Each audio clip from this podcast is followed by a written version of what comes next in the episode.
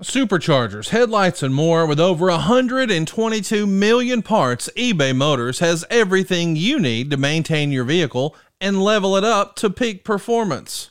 And with eBay Guaranteed Fit, your part is guaranteed to fit your ride every time or your money back. Stay on your A game with all the parts you need at the prices you want. It's easy to bring home huge wins. Keep your ride or die alive at ebaymotors.com. Eligible items only. Exclusions apply. See ebaymotors.com. When you need mealtime inspiration, it's worth shopping Kroger, where you'll find over 30,000 mouthwatering choices that excite your inner foodie. And no matter what tasty choice you make, you'll enjoy our everyday low prices, plus extra ways to save, like digital coupons worth over $600 each week. You can also save up to $1 off per gallon at the pump with fuel points. More savings and more inspiring flavors make shopping Kroger worth it every time. Kroger, fresh for everyone. Fuel restrictions apply.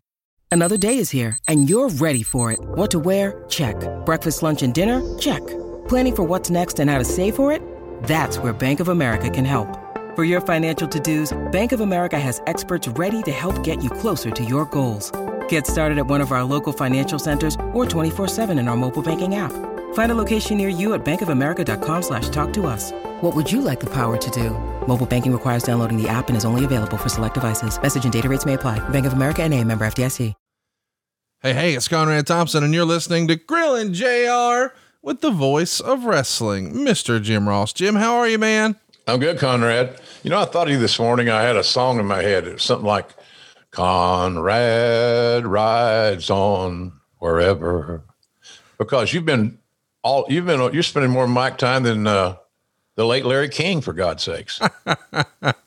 yeah, we're recording a lot these days. Of course, you're getting all these shows early and ad free, but you got to go to adfreeshows.com to make it happen. You can even see the video of Jim and I right now. But yeah, we got Kurt Angle on the squad now, and Tony Schiavone, and Eric Bischoff, and Arn Anderson, and Bruce Pritchard.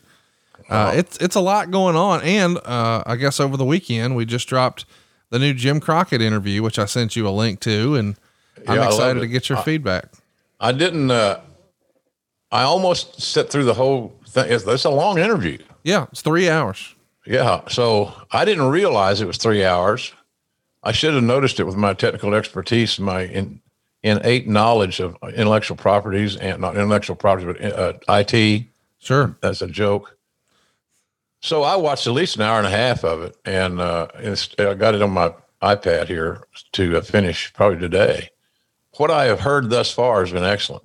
Thank you know, you. Jimmy is a lot like all of us that get get older. It takes sometimes a little while for the old computer in your brain to click in Yeah. and process a question with a accurate in- uh, answer. And the one thing I saw in that interview that you did with him, Conrad, you did a good, great job, is that fact that he was really honest. Yes. He truly was really honest. Now, again, I haven't heard the whole thing. You know, I haven't got to the part where he knocks me, but no kidding.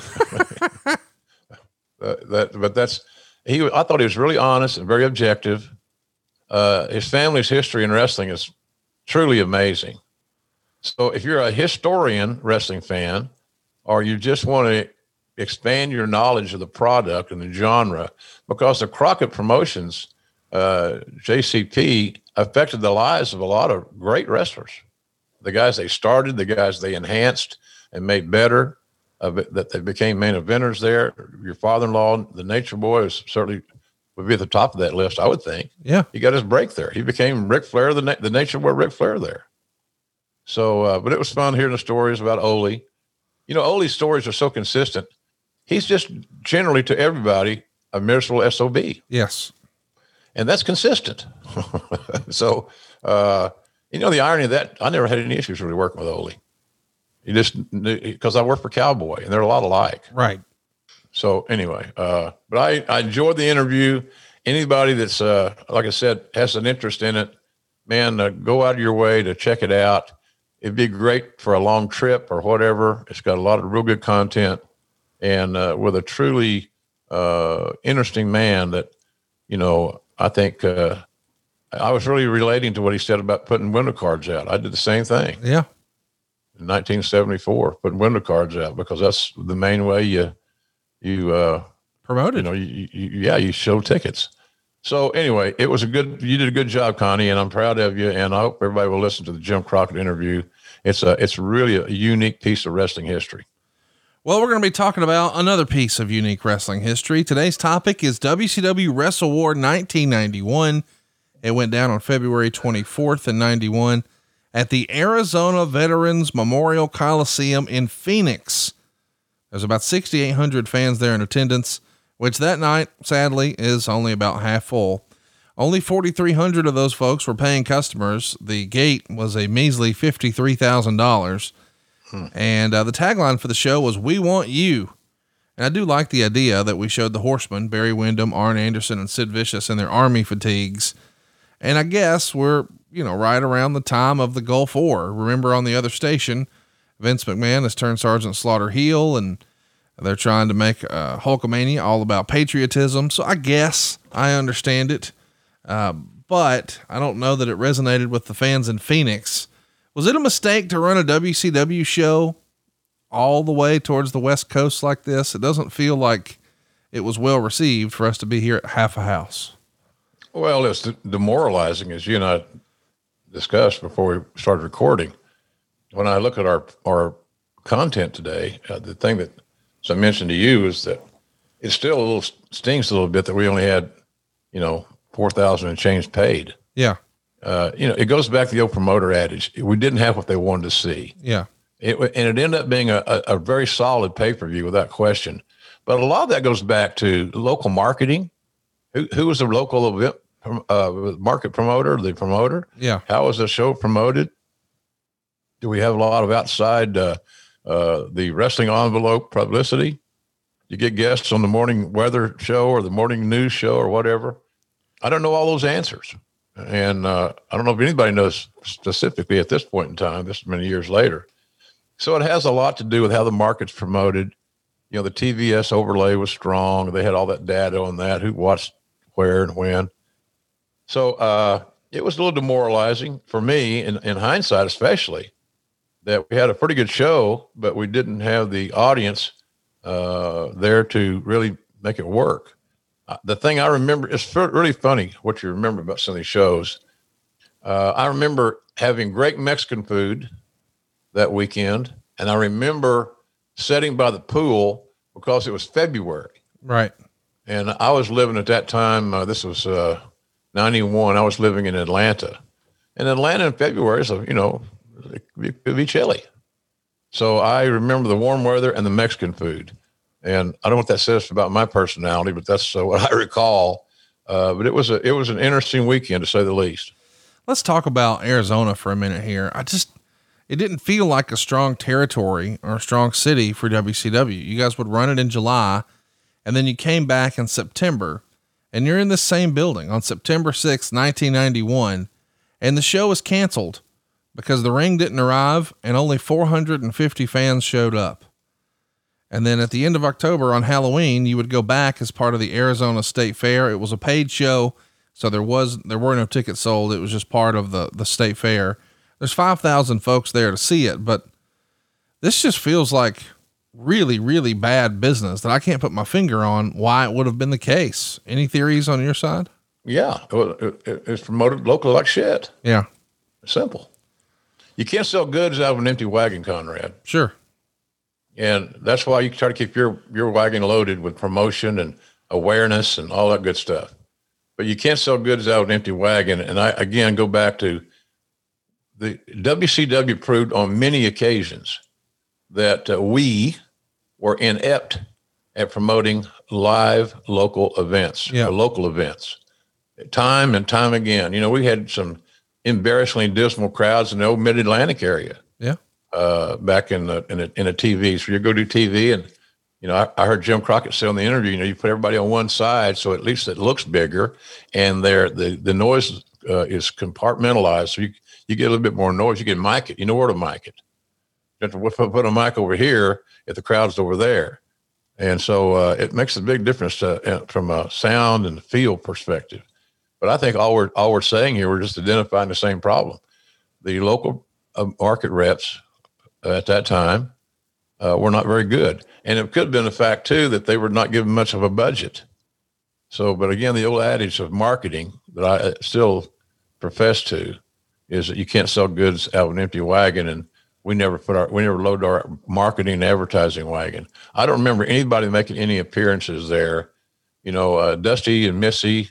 I remember Dusty, Missy Hyatt, and myself. I think traveled out there together from Atlanta, as I remember.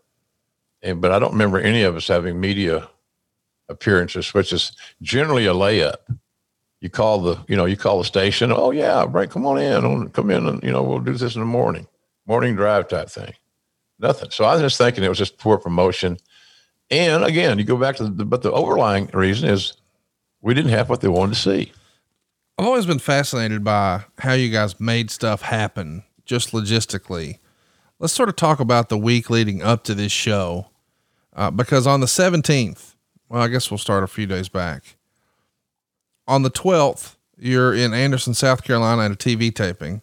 The next day in Albany, Georgia. The next day, Tallahassee, Florida. The next day, Jacksonville, Florida.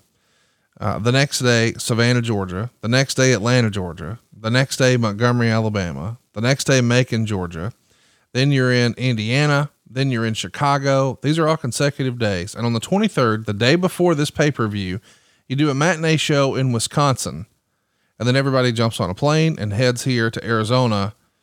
So even though it may not have been your forte or your strong suit, the schedule was legit. You guys are working nonstop. I mean, two days after this, you're doing another TV taping at Center Stage in Atlanta.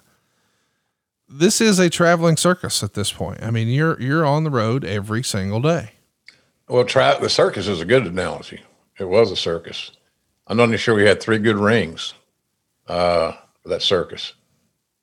Uh, look, uh, I, I, don't really know how all that was, all this, the routing was uh, derived. Uh, that would have been upper management and uh, uh, handling that. You know, they would ask, you know, what about this market or that market? Or somebody would suggest, hey, we haven't been to uh, Des Moines in a long time. Maybe that's maybe that'd be a nice stop. We could build a little routing around Des Moines as our base, our hub. The normal idea was to go into a hub and then drive the loop, come back to the hub, and fly to the next uh, location, wherever, what, home or to the next bookings. But we did not do a good job of uh, of that. That was again, you know, when you and I have talked many times about WCW back in those days, and I don't, you know, I had no ill ill will toward them. You know, I did it one time, childishly, unprofessionally, no longer. Uh, but I, I, we just have never we didn't do well because we had a, a a, a poorly structured infrastructure. And we needed, you know, uh, you know, that whole thing. If Gary Juster had been the market rep or the in charge of, of doing all the routing, had one person that had too many cooks in the kitchen otherwise. But a guy like Gary Juster, for example, who was very, very good at everything he did, promoting his towns. It's funny how some of those towns suck pond water and the Juster's towns would do okay. Yeah. You know why? Because he was a hell of a good local promoter. You flew into the airport in Justerstown, you people would, oh, hey, I got my tickets. Or, or the, the worst one is the worst case scenario is, you guys in town? You got a, you got an event coming up? Yeah, tomorrow or tonight or whatever it was, right? So, but we didn't have good. We personnel was out of. They weren't bad people. It's just they weren't good at their jobs. That doesn't make them a bad person. But we really sucked in that, that area. I, I felt I felt uh, felt for the talent. Nobody wants to travel, beat your ass up. You got these giant sized guys by and large who are sitting in a car for hours or planes on end, terribly uncomfortable, bad on your back, and their backs are they, you, you can't have a bad back and be a great wrestling star. So they're all already uncomfortable. And uh, then they walk into an arena or get to a town. I've heard this from the guys a million times. That's what I just got these saying. Oh, I didn't. You got what are you guys doing here? terrible. So uh, then you get to the arena, and it looks like a spot show or a little uh, indie show at a you know at somebody's shed or something. Or a worse shed is you're in a nice building, and there's hundreds of empty seats. Right. And then you're out there to perform, and guess what? You get to get in a car and drive someplace else in a few hours.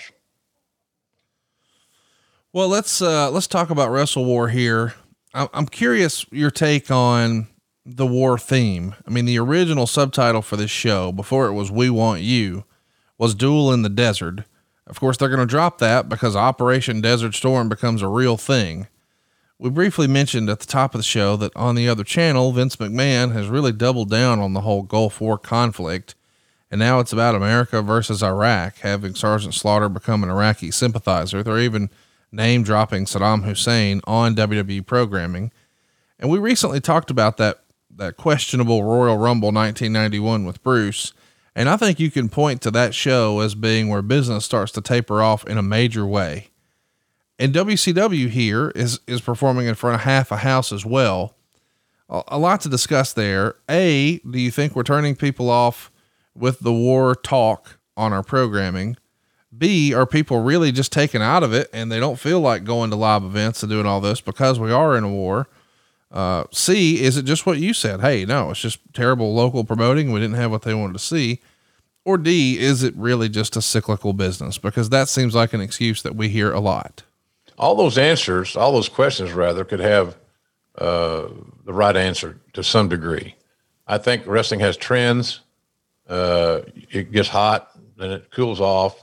It never goes away, but it gets hot and cools off. So, yes to that.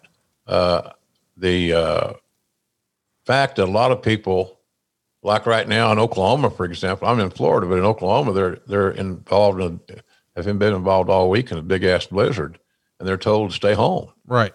Uh, and so that you know that's a when when you have an emergency, especially in a war thing where you don't know if you're going to get bombed or you know all this all these things. It's cr- crazy, but things go through your mind. Uh, I think people were not in were, were not in a festive mood. You're hearing every day about more soldiers getting killed. You're hearing every day from one side, you know, the political guys have got to get their shit in. That's what it is, all of them. Uh, you know, I'm not a, I'm so disillusioned with the politics, and all, on both sides of the proverbial fucking aisle. Uh, it just makes me sick.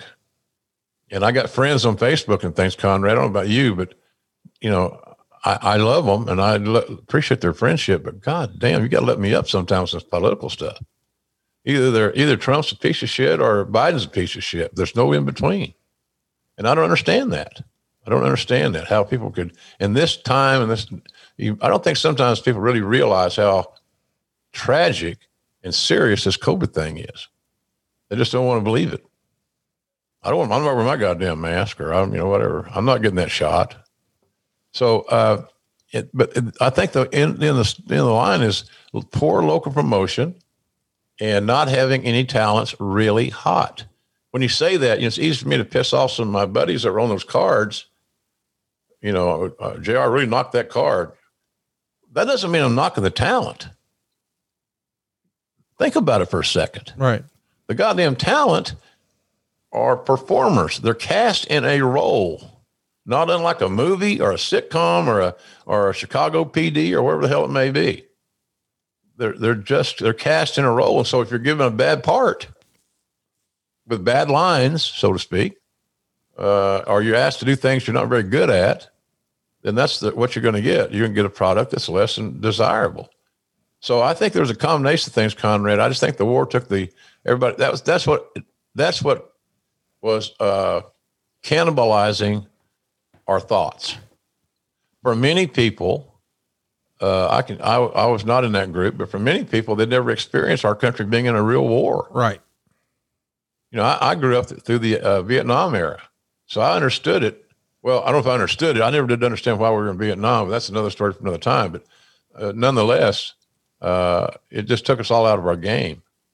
So I, I think it's a combination of things. But here I do know this: if we had somebody red hot if we had had somebody red hot or a more specifically a red hot storyline, then uh, people would have found out about it. They would have been there. It always happens that way. So, but we didn't. Even though the War Games was a great match, it was kind of a one trick pony in the eyes of people going into the show. When they got to the show and they bought it, they realized I just bought this show for the War Games, but there's a lot of other good shit on here. So I don't know what the correct answer to your question. I'm not sitting on the on the fence. It sounds like I am. I think it could be a, a part and parcel to a lot of things, but the one cure all is, you you know, if we had had a Stone Cold in that group, who just got red hot and everything he touched was money, then then things have been a little bit different. But but that, that was not the case. Well, we don't necessarily do booming business on pay per view, but it is the best buy rate of any show in 1991. It has a 1.2 buy rate, which means about 160,000 buys. That's roughly a $3 million gross. So WCW's share of that is going to be about 1.2 million. That's down slightly from the year before, but as we said, it's the highest buy rate of 1991. It feels like the business just as a whole falls off a cliff in 91. We saw the first pay per view from the WWF. Uh, it's going to be falling from that point forward for the rest of the year. Starcade at the end of the year only does a 1.0 buy rate. By 92, most of the shows are pulling a 0.5. So that whole cyclical thing, it feels like there may be something to that here because it's not just WCW's business that's down, it's everybody's. Yeah, I, I think the cyclical factor is uh, is worth considering, no doubt about it without without question. The thing, another thing too, you go back and look at both companies at that era. Who was new, young and new and over? Right. That's good. That's a good uh, question, right? Yeah, new, young, I mean, and over. It wasn't Sergeant. Wasn't Sergeant Hulk. No. It wasn't the the war games. I love the war games. It's one of my favorite matches. But it wasn't new. Right. I will say that you know uh, Dusty, who was the booking at that time, and who did color with me on the show, uh, I thought the talent booked in it was an upgrade. It would give it a fresher look, but it was still the war games. So if somebody's a casual fan, or they're concerned about the war, they're concerned about their income, they're concerned about the uncertainty of our country with all the uh, uh, you know the, the, nuclear weapons, et cetera, et cetera. Uh, you know, may, you may say Oh, I've seen war games a couple of times. I'm good.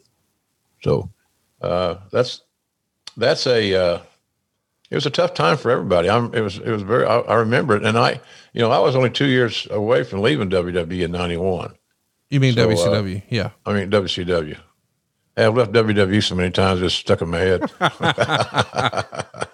so, but it was a it was an interesting time and it, it was a, it, it, every year in pro wrestling has a tell has a different theme or a different story.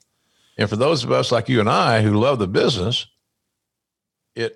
that doesn't get old. It's kind of cool, even though some days and some years are better than others. That is, I think that's kind of a cosm of a uh, uh, microcosm of life. Quite frankly, Conrad. I mean, some years I've had some great years, and I've had some years I'd rather just move on from. But I think that's just all of us. And I think the wrestling business is not immune to that. Let's talk about uh, the other thing that is uh, going to consist or, or, or, continue to persist, rather, with Vince McMahon and WCW. Maybe another reason why the show didn't draw well. The WWF ran a show the night before in the same market. They drew 4,800 fans there's 6,000 folks in attendance. The gate is $60,000. This is uh, Vince McMahon, Jim Herd 101. They were trying to counter program each other pretty consistently. And really, Herd was just picking up where Crockett had left off. Where was the WCW versus WWF feud from an office standpoint here in early 91, as far, as far as you remember? Hey man, let me give you a little life hack just in time for Mother's Day and Father's Day. I'm talking about paintyourlife.com. That's the place where you can get a gift that mom or dad will never forget. Real quick, do you remember what you got mom or dad last year for Mother's Day or Father's Day? Well, here's how you give a gift that they'll never forget. You find something that's meaningful, something that's personal. Maybe we're talking about their mom or dad who's no longer here. Maybe it's about a long lost relative. Maybe it's about their favorite pet who's no longer with us. Maybe there was always this dream that mom and dad were going to vacation to some exotic tropical island, but they never quite made it there. Well, all of those dreams can become reality at paintyourlife.com. You simply upload those photos. You can even use a photo right out of your phone. They can even help you combine photos to create one unique memory. You'll pick the artist. You'll even pick the medium. Hey, do you want oil, acrylic, watercolor, charcoal? You can even pick the frame. The whole process is less than five minutes to get started. You can get it in as little as two weeks, but along the way, you work hand in hand to ensure that the artist is nailing it. They're getting exactly what you wanted, and you're going to get that reaction you wanted from mom or dad. I'm telling you, this has been a home run for me. I've used it for my mom, for my dad, for my father in law, for my cousins, for my wife. It's great for any occasion, but with Mother's Day and Father's Day right around the corner, how do we show the people who gave us everything that we really care? I don't think you can beat a meaningful gift like this from paintyourlife.com.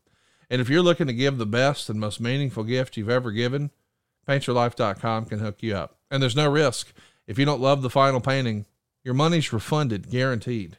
And right now is a limited time offer. You can get 20% off your painting. That's right, 20% off and free shipping. Now, to get this special offer, just text the word Ross to 87204. That's Ross to 87204. Text R O S S to 87204. Paint your life. Celebrate the moments that matter most. Message and data rates may apply. See paintyourlife.com slash terms for details. Afford Anything talks about how to avoid common pitfalls, how to refine your mental models, and how to think about how to think. Paula, while certainly you can mess up on a million dollars a year, it is far less likely than it is on $30,000 a year. Right. I would meet wonderful people that were struggling with a budget that was super tight. It was 100% you need to make more money. Make smarter choices and build a better life. Afford anything wherever you listen. Uh, most of us had, would have rather us focus on what we were doing Yep. as opposed to what uh, WWF was doing and then re- reacting.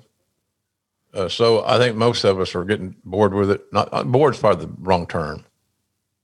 Let's can we just move on and focus on our stuff? Right. And if we do, maybe our product will improve. If the product improves, the revenues will improve, and that's all you cats care about anyway. The bottom line. That's why when you mentioned earlier some of those that little that ridiculous tour that we went on, it sounded like a we were traveling, uh, you know, the, the, the medicine man me- medicine show or something. Uh, even if you do great business in there, there's, there's, those markets are so small, you aren't going to make a lot of money. But they're doing all they can to at least cumulatively get some small houses to help contribute to the deficits going that were were were preconditioned or pre-existent on the bottom line. So uh, I, I don't know. I, I I'm just it was a bad time, man. It was a bad time. The leadership, direction, you know, the whole deal. Everybody, everybody, the talents, lobbying for their spot. Nobody, the top guy, wanted to, you know, lose their fucking spot or their push. For God's sakes, you got to have a push, Conrad, in life in general. And boy, these guys are hypersensitive about their push to the standpoint where guys didn't want to lose on TV. And to me, that is almost insanely ridiculous. Well, I can't lose on television. So you think that your your career is that fragile, or your skill set's not that refined, because you know you, you you think losing a match on TV is going to destroy your career. That's what it sounds to me like. So you know, I, I I had no time for that shit. Hey, this your your God your name your real your real name's not even what you you wrestle under. You, you know you, you got a pseudonym here. You're an entertainer. You're a performer. I know you're an athlete, but you're also a performer in a business that is being where you're being selected for a role. So you can't have it both ways. It can't be if you're oh, if you just want it's got to be real, then you should fucking go to work for Dana White and find out how real it can be. Or you can be here and understand your role as a performer to take the fans on a ride. And uh, if you're a good enough performer, then the outcome of the match will not dictate your success or failure uh, for your for your uh, your your family whatsoever. Let's talk about the commercials, which were pretty controversial at the time. Um, of course, these things were shot well in advance, but by the time they're airing in heavy rotation in late January, America is at war. And we've got tons of references for Wrestle War, of course. That's the name of the pay per view. And of course, we're talking about war games. But the slogan was repeated over and over We've declared war. That's probably not a best look for a casual fan or the general public. And one TV station, in fact, just pulls all the ads because they're getting so many calls from uh, people who are watching at home. Yeah. In hindsight, should we have just changed course here, or was that not really possible because you had to plan promotion like this so far in advance? Well, you know, that's why they make erasers, Conrad. Yeah. You know, when you see things like that, you know, we talked about uh, the other day on, on on our show. We talked about, uh, you know, uh, uh, Randy Orton saying that Eddie Guerrero's in hell. Yeah. Well, don't do it. Why do it? Right. Explain to me why we need to do the goddamn those sensational lines. We're we're we're we're, we're shallow creatively. We're shallow uh, ego wise. Everybody wants the pop. Oh, I got a great pop on my. Do you hear that pop? Wow. Yeah, I saw those empty seats too. So go pop that, will you? Oh, pop go you know it just doesn't make any sense so i don't i, I don't know man. I i you, you, you you change things and you go on tv and you tell them why you're changing things. You make it human you make it real. Oh i get it. I'm glad they're doing that. People are losing loved ones in the goddamn in the war. And so what we're going to do is subliminally it's all subliminally we're not saying it. Bullshit. Then if you're not saying it, then your balls will fit into a thimble. You ain't got no nuts. So consequently, I think that, you know, we just uh, we gotta we gotta be able to change and be willing to change is probably more more important. Be willing to change. WWE should have changed and uh, and they weren't past the point of no return. Somebody tells you that's full of shit. You make new commercials, Conrad. Come on. Well, we were already down the road and we already had the plan. Fuck the plan. Change the plan. Remember, it's pro wrestling and you're dealing with fiction. Change the plan. So, uh, yeah, I, I got no time for that kind of shit. That's just being, sometimes that's being unmotivated and lazy because we've already got the work done once, Conrad. So I don't want to do it again. right. Well, get off your ass and, and get, get, get being productive. Do it better this time. So that's my thought on that deal, which is pretty pointed. I don't, we can, promoters, you got to be willing to change and be sensitive to the, your viewer. The viewer has got to be, uh, adhered to. Their needs, their wants, their likes and desires have got to be adhered to, or you lose them and, and you go out of business.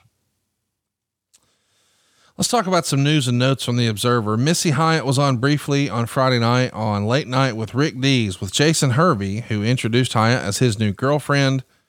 It's a shoot, even though I realize most of you reading this won't believe it. Uh, what can you tell us about this Missy Hyatt Jason Hervey relationship that started to uh, make the papers here in early 91? Uh, well, you know, Jason had a great run on the Wonder Years. He had a lot of uh, name identity there in Hollywood. Seemed seemingly well liked. I met him, you know, many times. Nice guy. I just think there was a boyfriend girlfriend deal. Nothing too elaborate, but that I'm aware of. You know, hell, I didn't get in their business. Right. Uh, but just I, as I as, as I recall, this boyfriend girlfriend stuff, and uh, and and and kind of that's it. That's kind of the, you know. But she Missy loved that. Missy enjoyed the the newfound uh, exposure and freedom. She's an entertainer. She's an independent contractor. She's trying to expand her her her, uh, her market, her brand, and Jason Hervey was one way of helping do that. Uh, so, and hey, look, and her who she was and how she looked was not a bad thing for Jason Hervey either. So I think they probably had a win-win there. At least I hope they did. Let's talk about some other uh, notes from the Observer. Quote, this is one for the books. The Steiner brothers won the World Tag Team titles from the Freebirds on February 18th, 18th rather, in Montgomery, Alabama. Um, that's going to air on WCW Pro on March 9th. I guess that gives away the results of Sunday's match. The irony is that an old school booker is the one who put this together and then no doubt will complain about others exposing the business. A similar story about Butch Reed and Ron Simmons. They taped a, a breakup on Gainesville, Georgia on February 5th. It's not going to air until March 2nd, so they're going to team until then. But the idea here is we're, we're putting shows in the can. They're not going to air for a month, but by the time fans at home see it, it'll all make sense. What do you think of uh, Dave's tongue in cheek comment here about, oh, and these same people will, will complain about exposing the business? Well, I'm assuming Dave was talking about Dusty.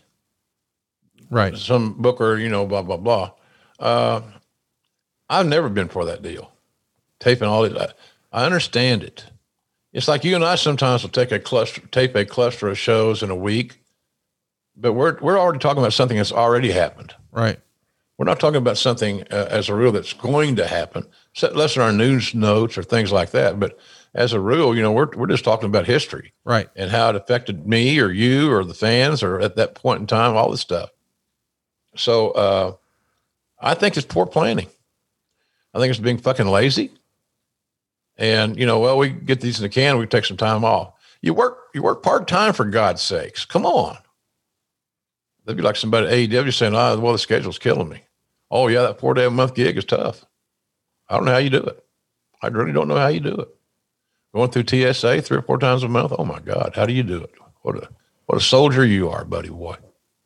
So uh, I just didn't like that thing. It's just how's it? How do you feel if you're in in uh, oh hell uh, one of those towns at least one of these angles went down in, and you're sitting there and you saw it, but now they're not acknowledging it. Right. Is there confusion in the marketplace? I would suggest there may be. Is that what you want to do as a marketer, promoter? No. So I not I wasn't a big fan of all that stuff. And as a broadcaster, you know, you know what's going on. You know the out of sequence stuff has been recorded. So as a broadcaster going back into another time frame, it gets a little challenging. Wait, have they seen this? Do they know this? So it was just a matter of um, continuing to move all the parts so that you don't step on your Johnson. Even though I would love to be able to step on my Johnson. Not really. Let's uh let's talk about the turn. Meltzer would say Nearly everyone in wrestling before this took place that I talked with felt that Simmons' face turn wouldn't be nearly as effective if it was done against Reed because Reed doesn't have enough heat on him so we're going to start turning Ron Simmons into a major baby face. We know he's destined for greatness and going to become the world champ.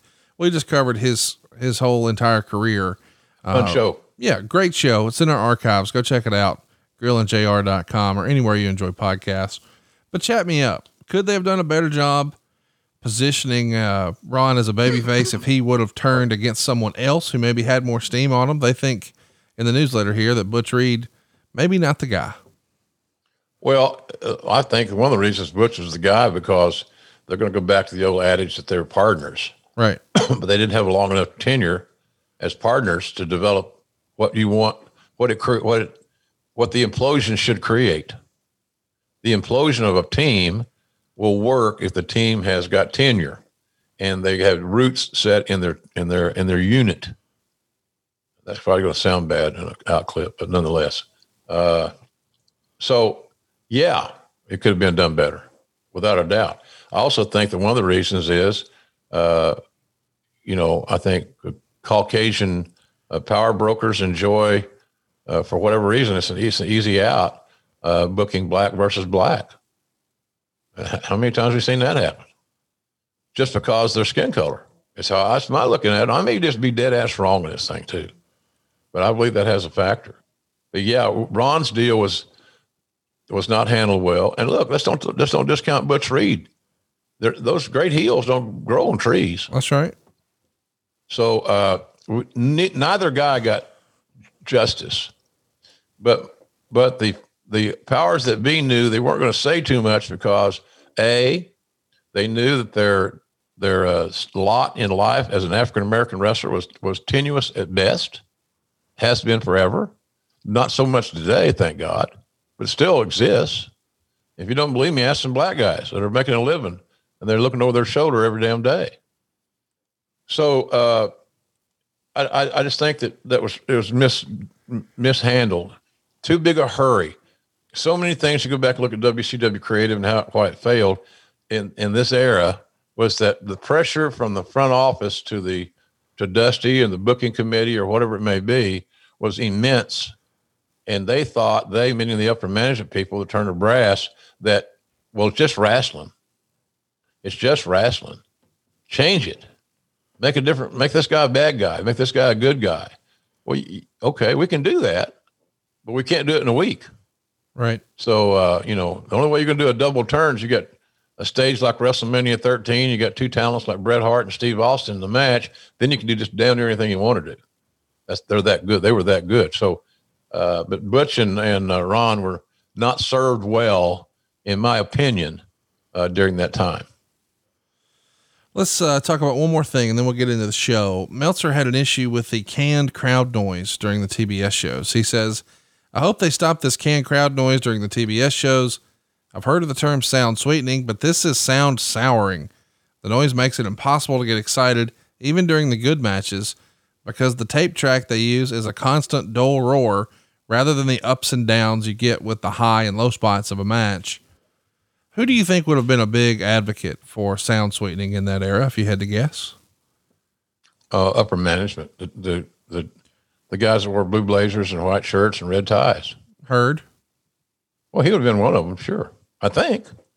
And I, look, if, if you have the technical expertise as an audio engineer, you can make that work.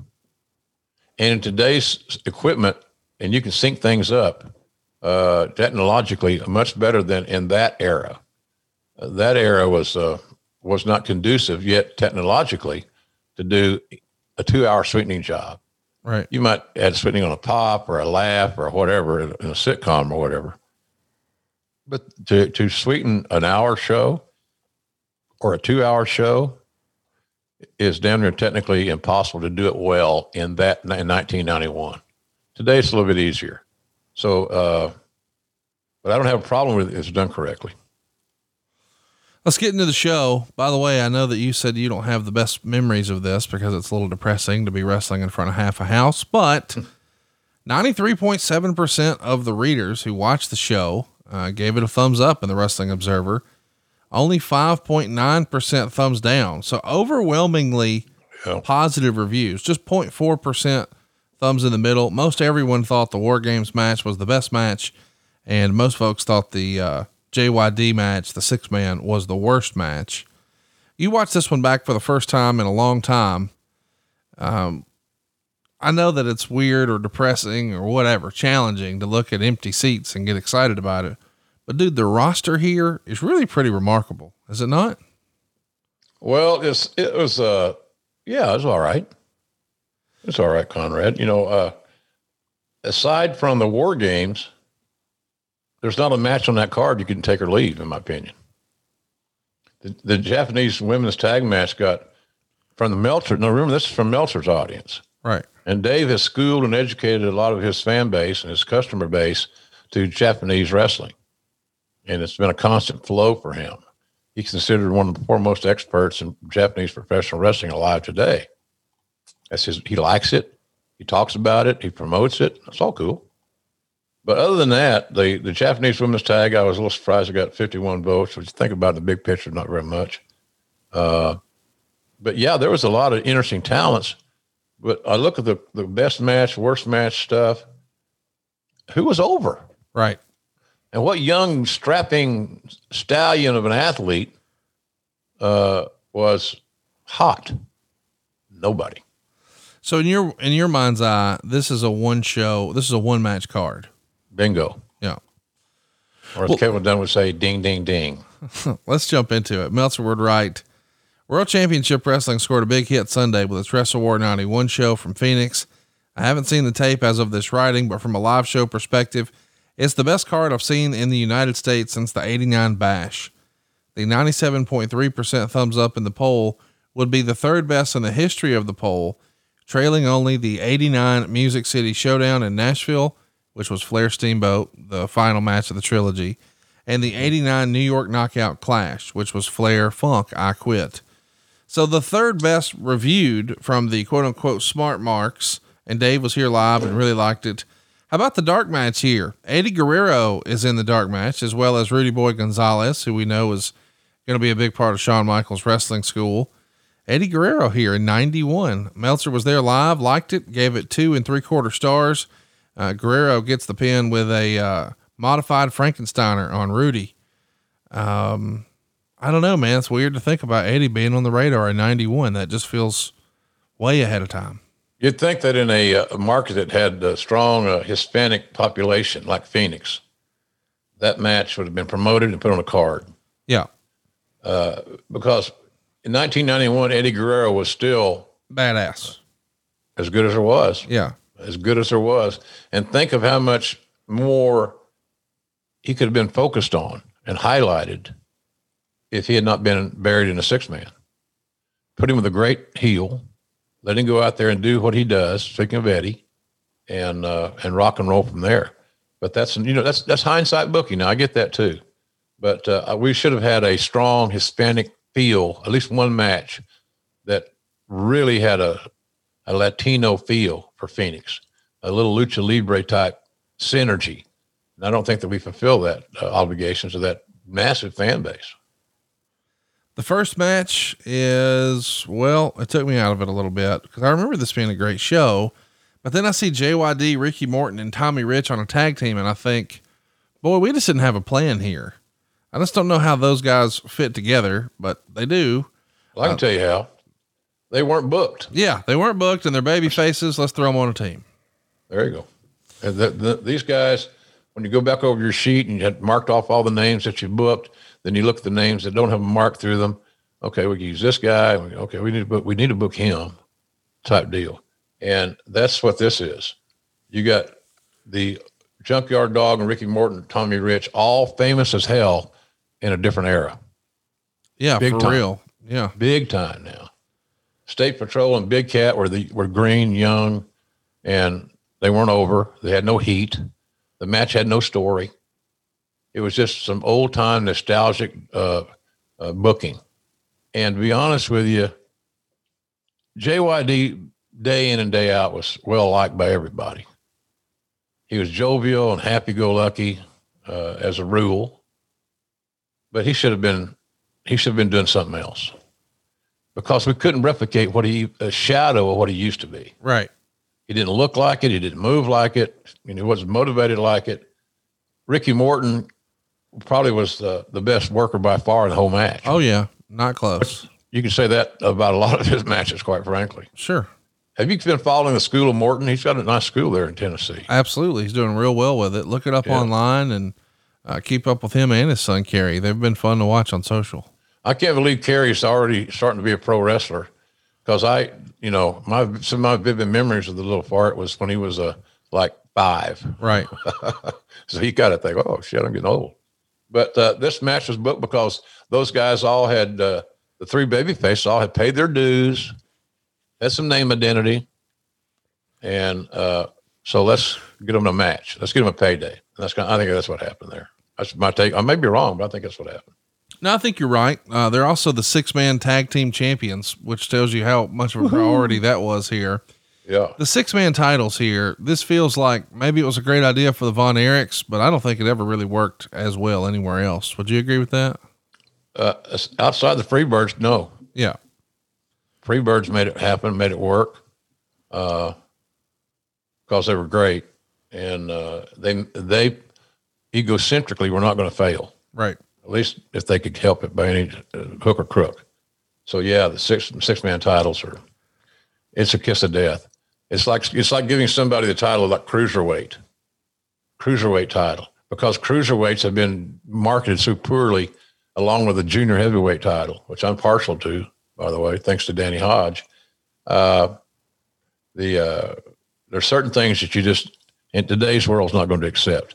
I I I, I shudder to think if if if AEW wanted to have a six man tag champions, and I think that will happen. I'm guessing. I don't know know this, but I'm guessing because we're so tag team heavy. Right. Add another guy to somebody else's duo is more doable because we have so many tag teams that are getting regular TV exposure. Let's talk about Big Cat. We know he's going to go on to be Mr. Hughes. I always felt like Mr. Hughes may have been a, a missed opportunity. It felt like once upon a time he could have been uh, an upper mid card guy for y'all, and this doesn't seem like he ever had sustainability within either promotion, whether it was here or the WWF. Any memories about Curtis Hughes you can share with us? Yeah, Big Curtis was a, was a hell of a football player at Kansas State. At that time, the the Kansas State Wildcats, as they were known, was they weren't very competitive.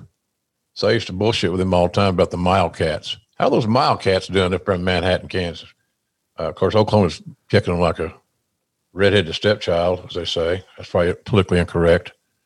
Uh, the Redheaded Coalition will probably sign a petition on JR today, but nonetheless, I jest.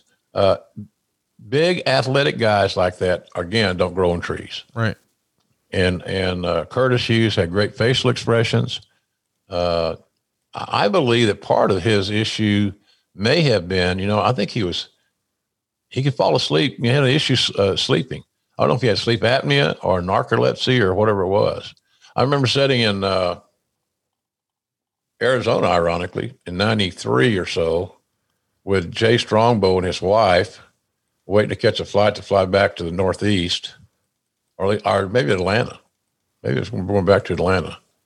So in any event, uh, he got all concerned to Jay, agent, you know, one of Vince's right hand guys, you know, and he would always share information with the old man. uh, and he says, I got to call Caesar, which is what he called Vince, Caesar. I got to call Caesar. I said, What for, Chief? See that guy over there, that, that new guy? He's passed out. He's probably drunk. So he wasn't drinking. It was like nine o'clock in the morning. Uh, but he just fell asleep. And I went over and woke him up. And I, I said, Curtis, you all right? I said, Oh, yeah. He said, I got this sleep thing going on. He said, I fall asleep a lot. So I think he had some health issues, Conrad, to be honest with you, something as simple as that. But athletically speaking, and the facial expressions and the body English, uh, I always like Curtis. He's always a, a, good dude. And he's another guy that's training wrestlers now in the Atlanta area. So I wish him well on that deal. But he he had all the tools. It just unfortunately didn't work out for him. Let's um, let's remind everybody. Ricky Morton picks up the pin here after um, Dog thumps James Earl Wright, and then uh, Ricky hooks the leg, and we're off to the races. You get the subtlety of the James Earl. yes, of course. Jesus uh, uh, next up, it's about two great workers, Bobby Eaton and Brad Armstrong. Bobby's not introduced as being from Huntsville. They introduce what? him as being from the dark side.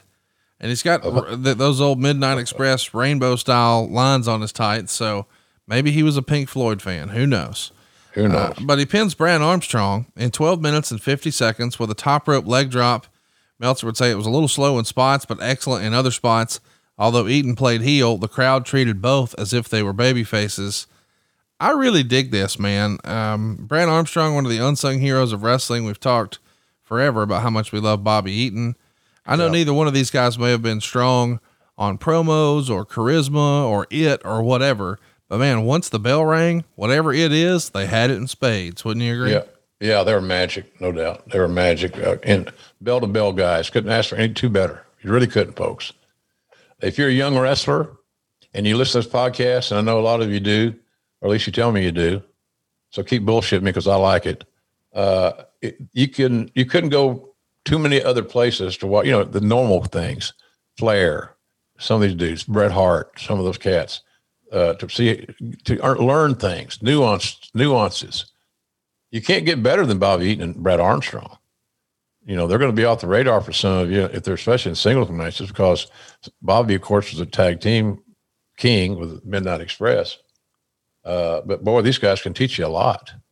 And I thought they had a good match. Again, remember, it's book cold. There was no story behind it. There's no momentum going into it. It was just a match.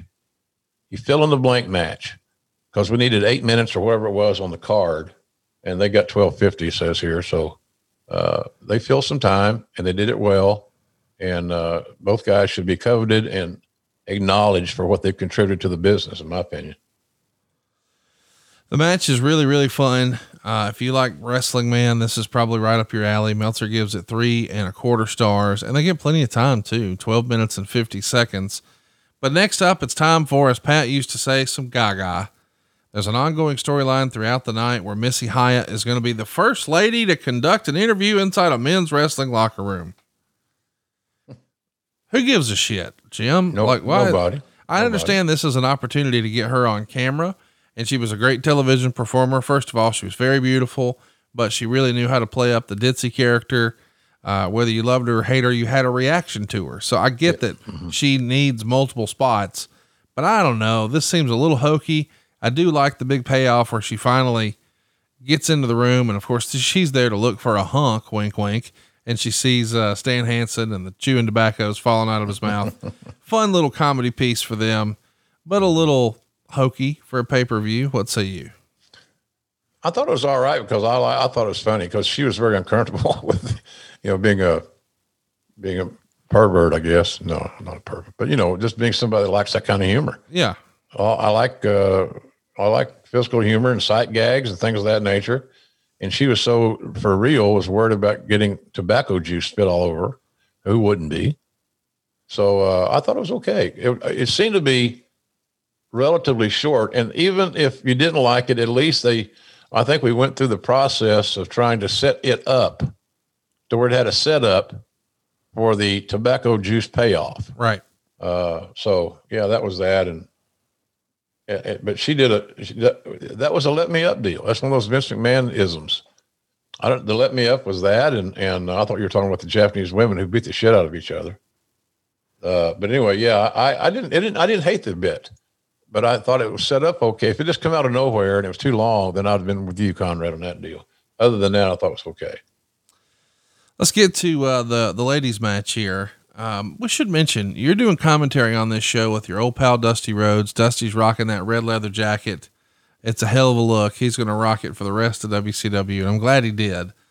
Uh, but you almost are a little nervous going into this. You acknowledge to the audience at home, hey, um, we're going to do our best to pronounce their names properly. these days, No, you probably chance in hell. you probably get a little heat for that these days. Gary Michael Cappetta nails it. I'm going to butcher it because I'm a hillbilly.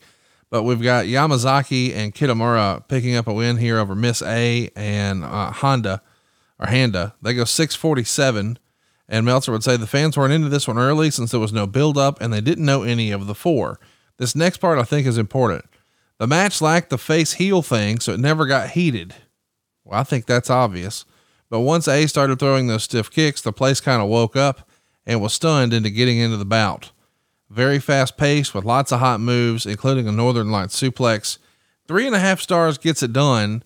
I thought the match was okay, but I do think from a pay per view standpoint, you want to be pulling for somebody, you want to be cheering against somebody.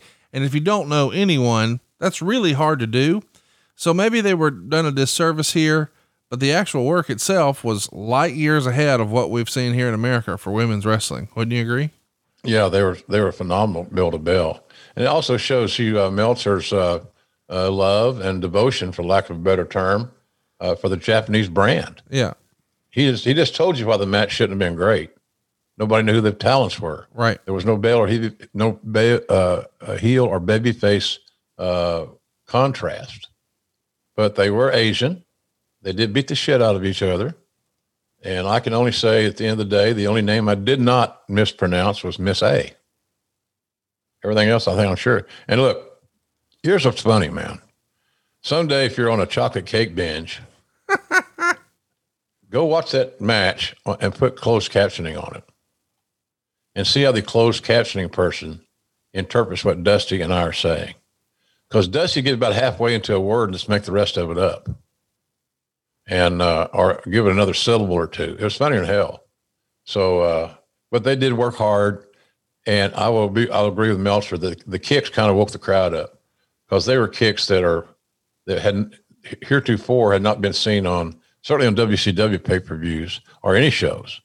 Uh, they were they were eye opening to say the least. So, well, I, I didn't. I I thought it was a good match. I thought I just didn't ever think that the American style of women's wrestling would ever rise to that level because of my perceived thought that women would be would not want to invest in that much physicality. And i was wrong thank god. Again i was wrong.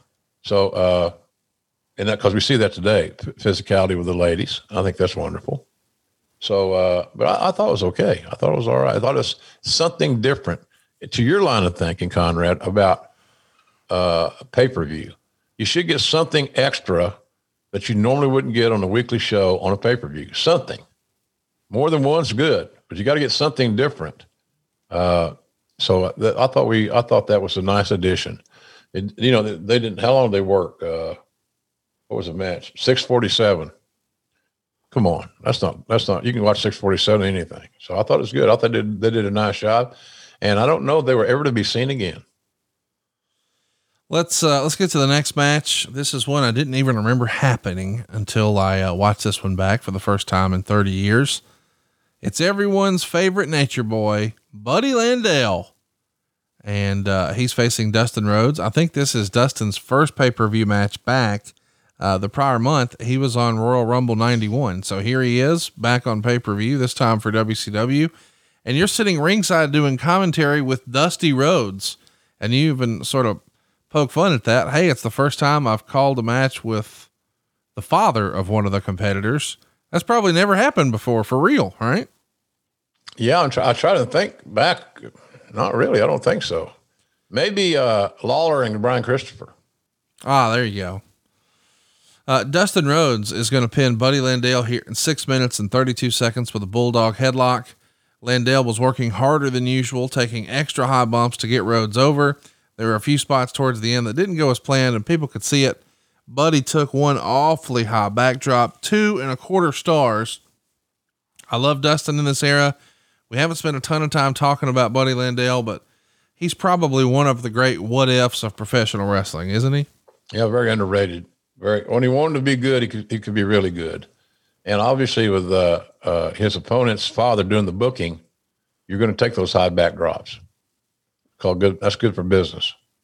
And of course, Buddy knew every trick in the book. You know, no territory guy out of the Memphis territory, but Buddy was uh, very, uh, very talented. You know, uh, and he. I always thought that the Nature Boy thing. I thought Ric Flair pulling off the Nature Boy thing and, and following Buddy Rogers was a miracle to some degree, because Buddy Rogers legendary with the Nature Boy moniker.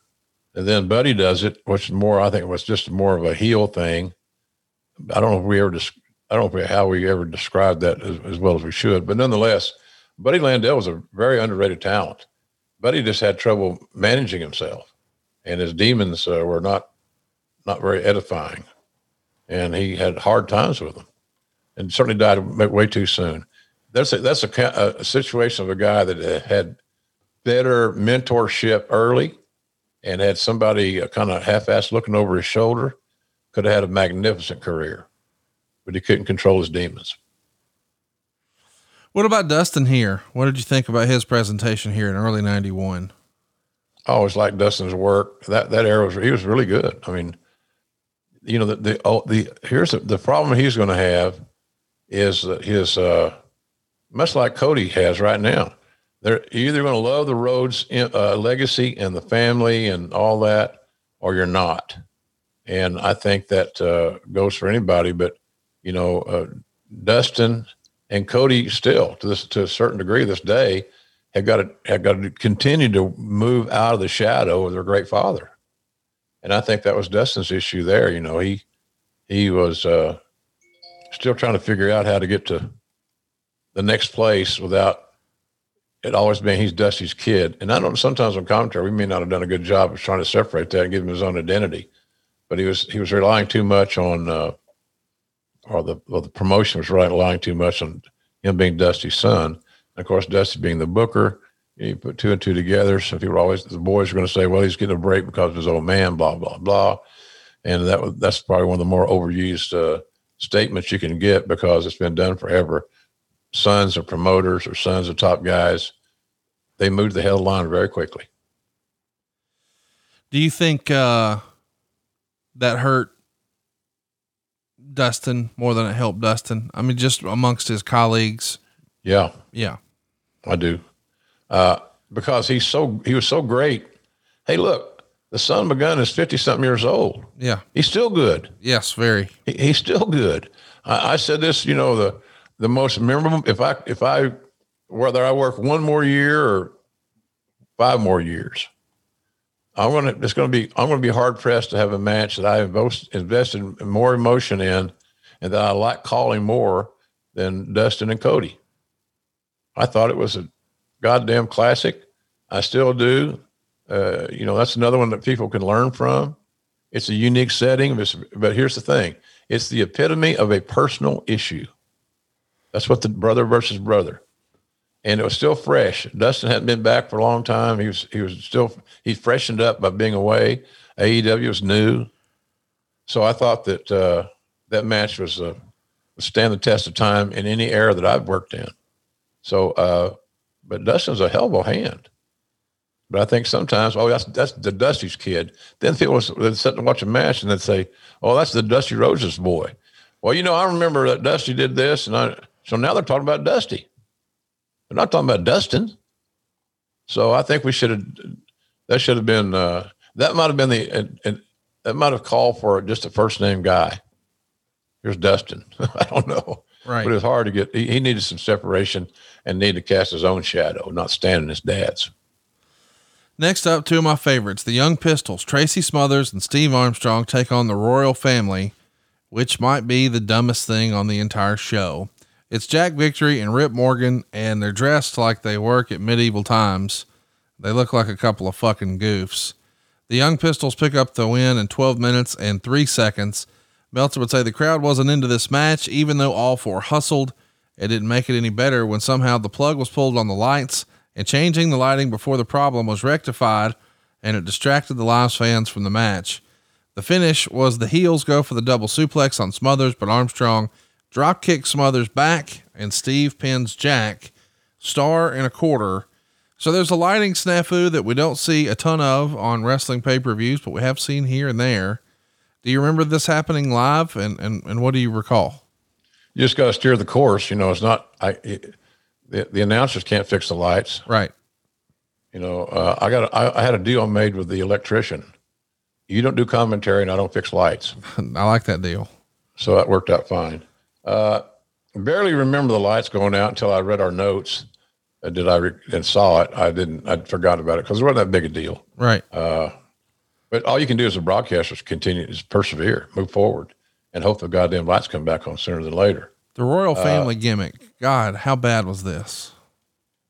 Yeah, it wasn't good. Well, it's a, it's a, it's one, it's how, how long, how long do you think uh, the creative branch of the WCW uh, organization spent on that gimmick? Cup of coffee. Yeah. You go down your sheet and find out who's not booked. Hey, these two guys aren't bad. Well, by the way, Jack Victory was not a bad, it was a hell of a good hand. Yeah. If I had a territory, I'd want to, I'd, I'd like to have a Jack Victory or two in that territory. Sure. Because he can, he's a, he's very serviceable and fundamentally sound, and he can protect your green baby faces, et cetera, et cetera. And Rip Morgan was the nephew, I believe, of uh, uh, Butch Miller of the Bushwhackers, if I recall correct, a New Zealand kid, big, rugged dude. This was green, but uh, the real deal in that match was the Young Pistols. They they were very underrated, in my opinion. Uh, Tracy and Tracy Smothers had that natural fire and charisma. God bless his soul. And uh, Steve Armstrong, uh, we just had, he's an Armstrong. What else you need to say? He's the biggest Armstrong too of the group, I believe. So uh, I like the Young Pistols, but they weren't they weren't given any favors this booking. They got on TV, they got a payday. End of story. Case closed. Next up, a York Foundation interview. Uh, well, I guess earlier in the show, we heard from uh, Miss Alexandra York, and she's got Terrence Taylor with her, and she predicts a win in X number of minutes. It's okay for what it is, but it's a little hokey at the time. Now it's time for the match, though. Terry Taylor gets a win over Tom Zink in 10 minutes and 59 seconds. Meltzer was never really high on Tom Zink, but loved Terry Taylor. Wonder why. Uh, but he got three and a half stars. Uh, Meltzer would write Taylor took a lot of big bumps early. This turned into a great match with a lot of heat. With the exception of Stan Hansen, Taylor was the only heel on the, cow- on the card that was a true heel. Zink did a lot of hot moves for near falls at the end. The finish saw Alexandra uh, defend referee Scott Lee, or Lee Scott rather, as Zink had Taylor pinned. And then as Zink goes to argue with Scott, Taylor sneaks up from behind, schoolboys him, grabs a handful of tights, and that's your finish the fans were into the finish because they knew Tom Zink had it won and that Terry Taylor, he cheated. This might, may have been one of Terry Taylor's best showings on WCW TV. Um, he's a pretty controversial figure in wrestling. What did you think watching this one back, his match with Tom Zink? It was a good match. It was a good match. Another one that didn't have a lot of momentum going into it, uh, but it was a good match. I'm sure Zink had a boo boo face that he had to put Terry Taylor over because Taylor had been beaten by pretty much everybody.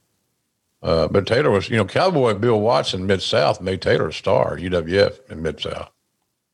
And uh, Bill always saw something in Terry. Cowboys doing commentary one night with me on a Terry Taylor match. And I can't remember the exact setup, but Terry was a baby face.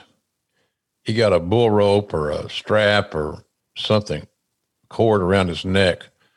And he then he threw they threw him over the top rope and he caught his head between the second and the third rope. So now he's hung by the second and third rope. You've seen that spot before, obviously. But he's also got something around his neck. So Cowboy said, uh, my God, Terry Taylor is double hung. and uh, so then Watts says, You know that line I said on TV the other day? Just, that's not really. Which one? The one where I said Terry Taylor was double hung. I said, Oh, yeah, that was funny. He said, uh, Now my wife, my wife and all her friends want to meet him.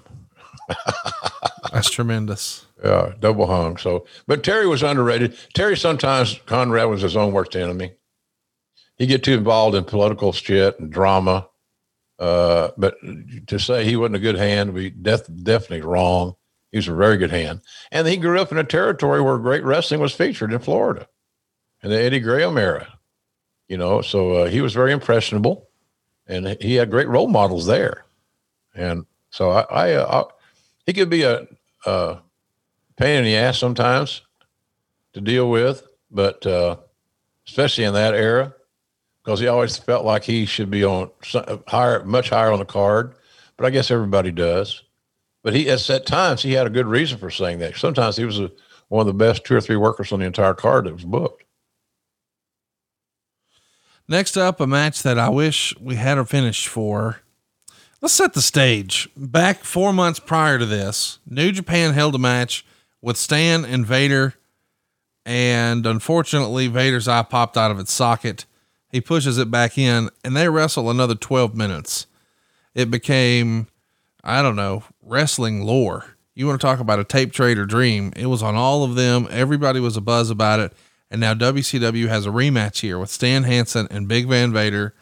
Vader is in his full gimmick here with the awesome helmet that blows the smoke. And of course, Stan Hansen's got the cowboy uh, look on. He's got the rope. He's got the chewing tobacco. Dude, it's something else. They go six minutes and 21 seconds and they're brawling all around the outside. They even brush up against you guys, and it looks like you're pretty uncomfortable there for a moment. Well, you you wonder, you think? why, why, why would I be uncomfortable? You got a fucking heel that's 400 pounds and doesn't know his own strength, and you got Stan Hansen who can't see his hand in front of his face. So yeah, I was a little uncomfortable there. The thing about that was always, if you knock us off the air, then this show, this show's going to be really really good because there's going to be no audio. Right. So let's don't outsmart ourselves here with a with a worthless bullshit spot at the announcer table. You know, I've always wondered. It's been amazing to me. You know, there are other there are three other sides of the ring that are completely vacant. Go there, do what you want to do. That booking was, I can't remember who it was, quite frankly, but somebody sent me that tape, and uh, it, and and I looked at it and I said, Jesus Christ, this is amazing. Uh, the, the tape you're talking about with the eye popping out. Yeah. And that's what got both those guys jobs in WCW. I'm sure. It is. And because we hadn't had them in there, they were new. They had name identity with a different audience. Uh, big, rugged. Again, we talked about this. It sounds redundant as hell. I apologize. But monster heels don't grow on trees. That's right. And Leon, before he broke down physically, because he was doing too much, you know, he he eliminated some of those moonsaults from his 400 pound body. He, he probably lasted a little bit longer. Uh, but somewhere along the way, somebody said that's what make that's what's that is what makes you special, which is horseshit. That was not what made him special. Uh, he was special when he walked through the door. Oh yeah. And then you got Stan Hansen, who I have immense respect for, who's the real deal. He's the real deal. Stan was in a tag match one time with Bruiser Brody, who's known as Frank Goodish at the time, in the KTBS studios in, in Shreveport. And he's working with uh, Cowboy's friend, Jay Clayton, and Danny Hodge. And uh, Brody comes to watch after they had a little pre event meeting. Bill, do you think anybody's going to believe me selling for Hodge? Frank was like six, four, five, three hundred. you know, Hodge is about 220. and Cowboy said, Oh, I think it'll be all right. Of course, Hodge, Watts knew what he's going to do. So he, he brings Hodge in, smartens Hodge up. You might want to let let this little let that uh, big, big guy with a beard feel you. And Hodge, you know, okay, okay, Bill. So uh, I never seen a double wrist lock applied so quickly in my whole life, and our, our man bellow like that. And Hodge is such a smart guy in the regard that he could have broken his arm, which would have been stupid. Right. He could have he could have kept the pain on so that you make your big monster heel look not as tough. But he let he he he, he let him out of it. But uh, Hansen was in that group, and Cowboy said, I remember sitting in a meeting. They said he said, "Hey Bill, we're giving our notice. We don't want to be a team. I mean, we want to stay a team. You want to break us up?" And Bill said, "Mark my words, fellas. In your lifetime as a wrestler, you're both going to make huge money as singles." and don't share the payoff in a tag match. But you got to think about it. You got you got a lot so much money for a match, That's right. and then you got to divide it four ways. That's right. Just do the math. So uh, and and lo and behold, the old cowboy was right again. Stan Hansen and and uh, Big Van Vader became huge single stars. So uh, I I uh, I love those I love those guys. They brought an authenticity and a physicality. They made other talents in the locker room pay attention because, as far as I was concerned, we didn't have any heels that were red hot. If these two big bastards could come in individually and set the place on fire, uh, then have at it. We got too much comfort, too much comfort at the top of the roster, and uh, so, and and and nobody screwed around with them. I mean, you know, uh, Leon could be high maintenance at times, but Hansen was just Hansen still is one of the best guys I've ever met in the wrestling business. Let's uh let's remind everybody it goes to a double count out. I guess the the reasoning here is well, we can't lose because the Japanese magazines, blah blah blah, right? Yeah, that's part of it. Uh, as sometimes they're the Japanese magazines and the promotion give more credit than they deserve. To be honest, in my opinion, I'm not knocking them. I just don't think it. Uh, you know, one of those guys winning, but we didn't have either guy over. We didn't have heels and baby faces. We had two big rugged guys, uh, and we wanted to extend it and is where we get out of it going forward, knowing full well that we're going to need to to uh, beat one of them at some point in time. Again, that's where you get back to talent saying I can't lose on television. Right. Then the guys that went to Japan, so I, I, don't, I can't script my Japanese deal, which is really bullshit. It really is, Conrad. Think about it. It's bullshit. The issue is, uh, you just don't want to lose. You're insecure, uh, and your your ego is over is consuming you. So, or maybe you don't know how to work well enough to lose and stay over, which can be done. So uh, that was the deal there. You know, it was, on that day it was an easy uh, solution. We wanted to continue the the uh, the bill with both those guys. Uh, we didn't want to beat either one of them at that point in time. So I I could I could go for that uh, that, that count out, and because they gave them some real good action. They they again they lay their shit in, man. And people that we didn't have guys that were doing that to that degree. Nobody. Let's get to the next match. Uh, it's for the U.S. title. We've announced that we're going to have a new United States Championship presented to the winner here. We've spent $25,000 on it. Uh, Luger is in his fourth title reign here. He won the belt back from Stan Hansen at Starcade 90. Uh, you own course- that belt, Conrad? Uh, not the one that he has here, but the the next one. I do own the next one. But the, the reason for the change is you're going from an NWA United States Championship. Now it's going to be the WCW title. You guys are sort of winding down the NWA relationship. Yeah. But this match has uh, a pretty good performer in Danny Spivey here challenging Luger for the belt. They get plenty of time too. 1252. Meltzer says this is the best I've ever seen of Spivey in the United States. Once again, he was wrestling a Japanese style, showing a lot of what he could do. And in this case, considering his size, he really can do a lot. Luger looked larger than usual. Spivey did every move in the book and dominated the match since he was doing the clean job at the end. They did a screw up on a hot shot with Luger ended up throwing Spivey over the top rope and they had to pretend not to acknowledge it because of the DQ rule. Uh, the finish would see Spivey try and slam Luger over the top rope, but Luger got the inside cradle off the move. Three and three quarter stars. I like the finish. I don't think I'd ever seen a finish quite like this. Uh, and then they did a little post match deal where Nikita Koloff is back here on WCW and supposedly with the help of uh, Jake the Snake's dad, he's going to present Lex Luger the new U- U.S. title. But instead, he attacks Luger, claiming that he stole this belt back from him Oh. four years ago.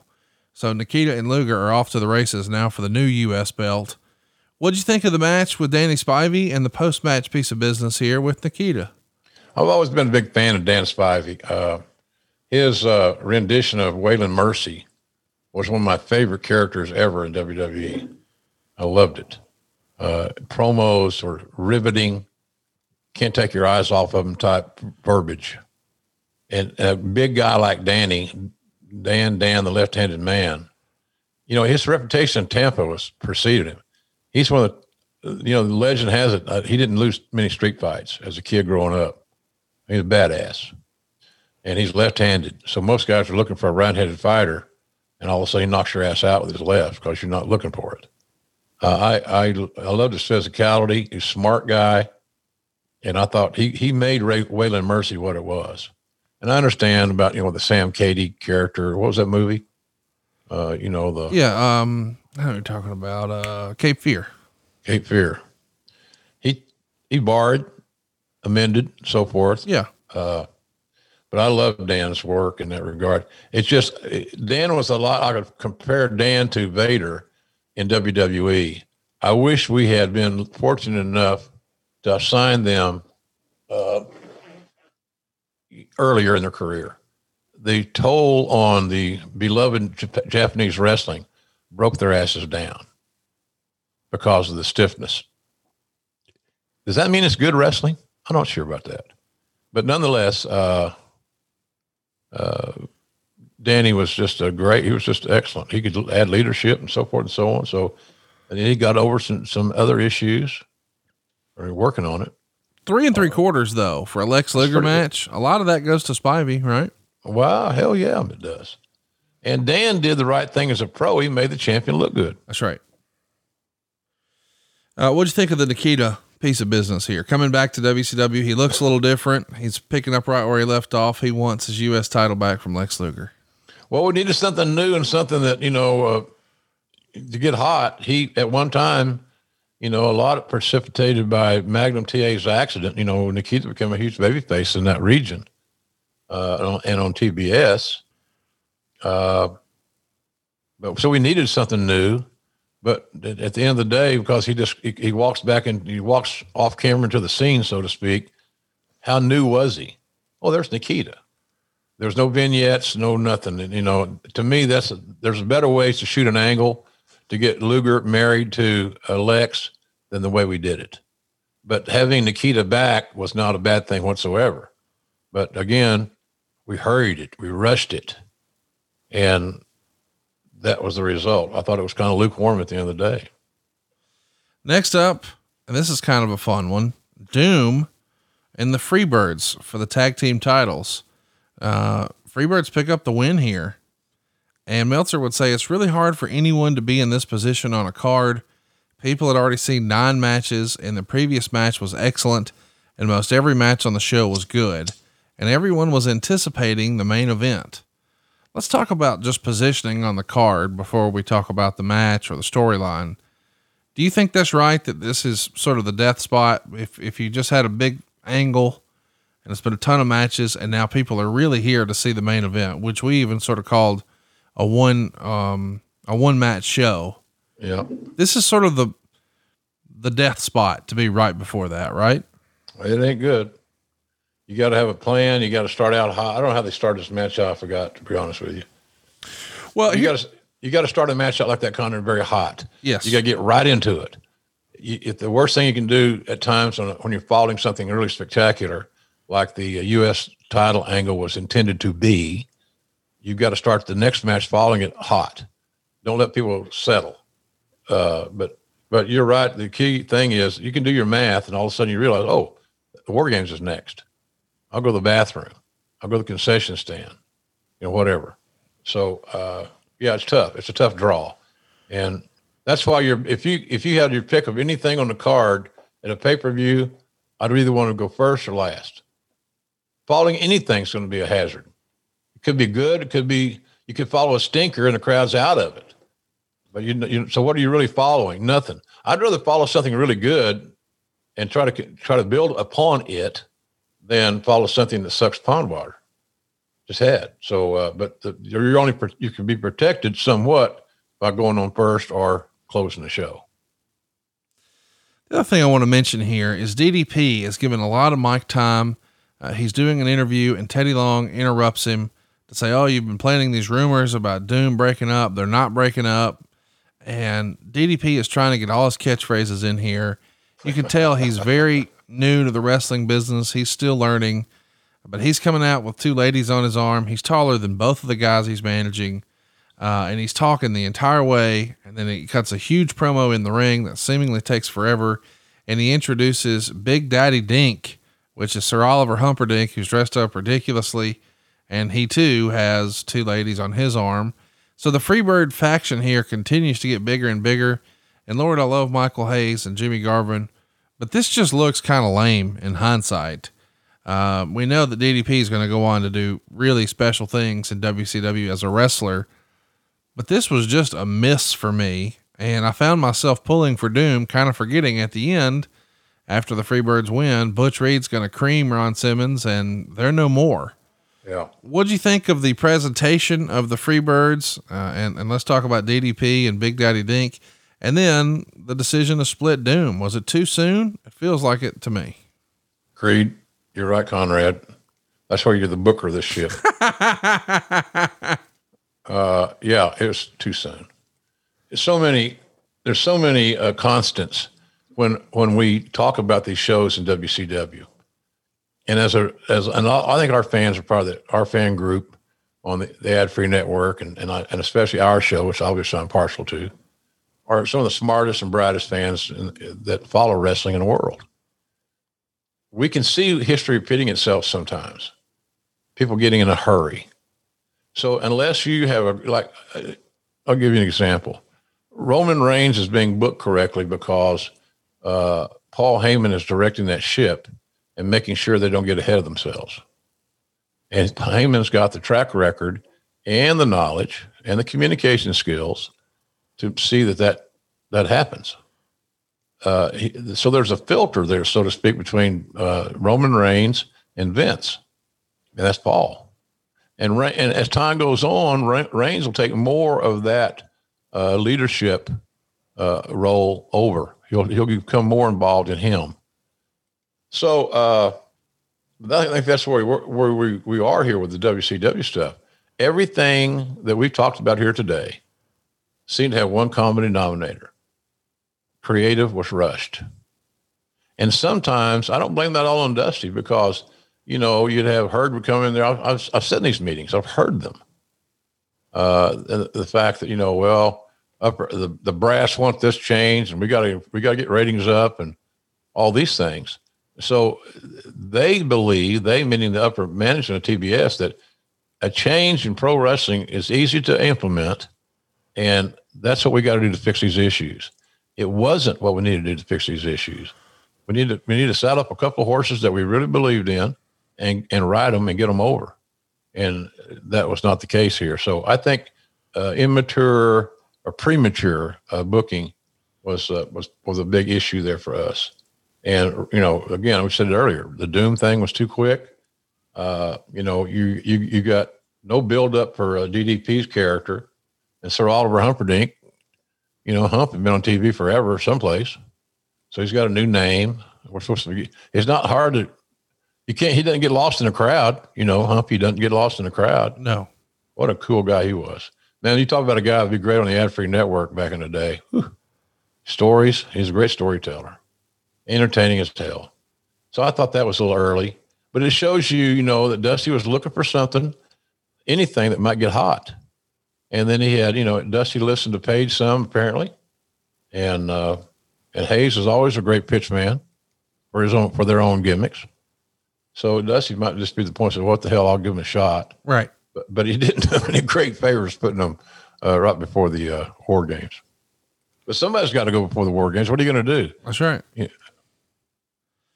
Well, let's talk about it. We know that after this, Teddy Long's going to side with Butch Reed. They're going to be the heel side. Uh, they're going to have a feud that culminates at Super Brawl, which I'm sure we're going to talk about. But Butch Reed's going to leave the company soon thereafter. Did you know that Butch was unhappy here, uh, or was that not apparent just quite yet? No, I knew that he was like a lot of our guys. When you're on these uh, Odyssey tours and you're going to every small town in America, seemingly, or smaller market, uh, and the pay is what it was, because these guys are not earning any more than they were guaranteed. There was no bonuses. There was no incentives being paid. What you what your check call for is what you got. Right. And if it was positioned differently when you signed, then that's a that's not fair to the talent. So in other words, if I say Conrad, I'm going to hire you, going to make a hundred grand a year. That's nineteen hundred and something a week. But if we do good and the houses are up, you know, you're going to get performance bonuses. So count, you know, that money will be new money, and that's what we did in WWE when I was there. Uh, and during that era, the talents, the house shows did good, pay per views did good. You got more money. So you weren't locked into that one number, so you could develop a comfort zone, which is a kiss of death. So, uh, but I know Butch wanted more structure, wanted to get in front of more houses, and you, if you're on a, a week, the business is, as you we talked about earlier, being kind of cyclical. WWE needed stars, and Butch Reed was perceived as a star, uh, and so it wasn't a shock that he's he's going to go to the WWE. And quite frankly, if he'd asked me, I'd have said that's what you should do. Uh, let's talk about the main event. It's the legendary War Games, the match beyond. Meltzer said it's one of the best matches he'd ever seen live.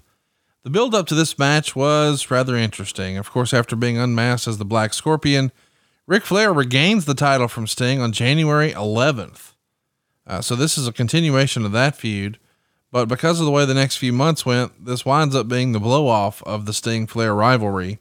Four months after this, of course, Flair's gone and Sting's not competing uh, in a major match with him until 1994. Yeah, but this major is match, major match with anybody, right? yeah. I mean, I think some people would say he had major matches with Vader, but yeah, I mean, it was marquee whenever it was Flair Sting. If you want to pop a rating, you want to get a buy rate, just put Flair and Sting in there. Yeah, it works. I agree with you. Um, I guess this is not a shock. The heels win the coin toss, but not only that, the heels win war games. The heel team has, believe it or not, Arn Anderson didn't start a war games match. I thought that was a rule that the heels always win and Arn always starts, but Arn's on the outside for this one. It's Ric Flair, Larry Zbyszko, Sid Vicious, and Barry Windham picking up a win over Sting, Brian Pillman, and the Steiner brothers. A lot of people say this is the best war games ever. It got a five star rating in the Observer. If you're going to watch one match from this show, this is it. They get plenty of time 22 minutes and five seconds.